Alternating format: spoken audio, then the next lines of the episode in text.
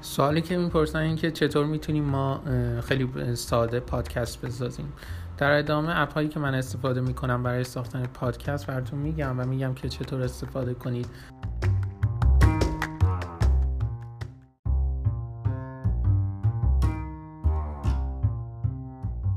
اولین اپی که استفاده می‌کنم اپ انکوره که تو عکسایی که تو این پست گذاشتم می‌تونید اپ رو ببینید و اسمش هم به صورت انگلیسی بخونید.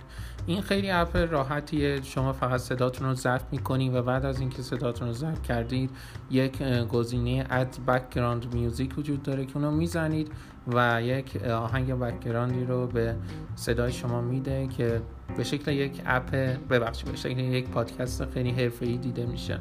البته ویژگی های زیادی هم داره. یکی از ویژگی‌هاش اینه که تو هفت تا پلتفرم پادکست صدای شما رو منتشر می‌کنه.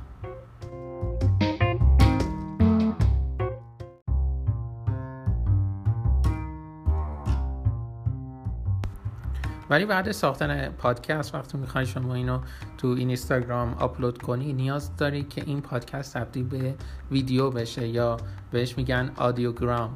یکی از اپ هایی که من استفاده می‌کنم Podcast Preview که تو واسه اندروید و آیفون هم هستش می‌تونید دانلود کنید. خیلی راحته. شما پادکستی که ضبط کردین رو رو این اپ آپلود می‌کنید. بعد عکسی که می‌خواهید بذارید رو آپلود می‌کنید و save رو می‌زنید و پادکستی رو به صورت ویدیو برای شما ارائه میده که می‌تونید تو اینستاگرام هم آپلود کنید. فقط تفاوت اینه که این پادکست ها که به شکل ویدیو به شما میده زیرش یه آرمی وجود داره به نام پریویو پادکست که مشکل خاصی نیست. حتی شما می‌تونید رو کات کنید.